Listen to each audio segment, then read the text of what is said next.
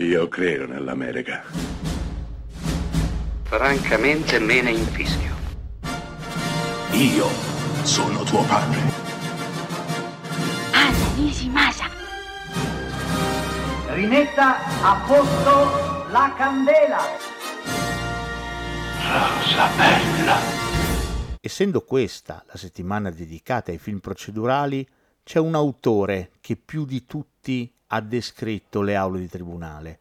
Ovviamente John Grisham poteva tranquillamente fagocitare, colonizzare le trasmissioni di questa settimana, ma non ho lasciato che accadesse. Ma giunti a venerdì doveva per forza capitare che uno dei film tratti dai suoi libri facesse capolino.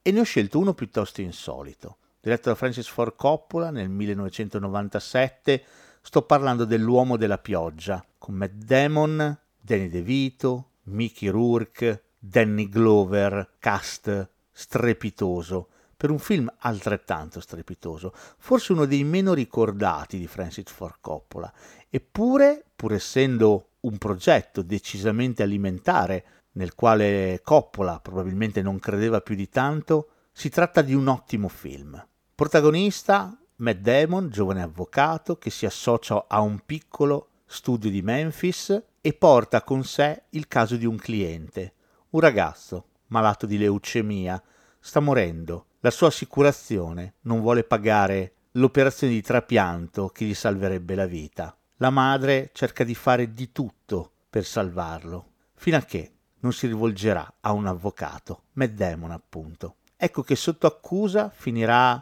un'assicurazione sanitaria, in quello che diventerà un processo senza esclusione di colpi, capaci di tenerci col fiato sospeso per tutta la durata del film. Quello che resta è una bellissima riflessione sull'insensato rapporto tra la nostra salute e l'avidità. L'uomo della pioggia resta un film doloroso, benedetto dall'interpretazione di un cast in piena forma e da una regia, quella di Coppola, puntuale e perfettamente in sintonia col tono del film. Film che resta assolutamente da non perdere.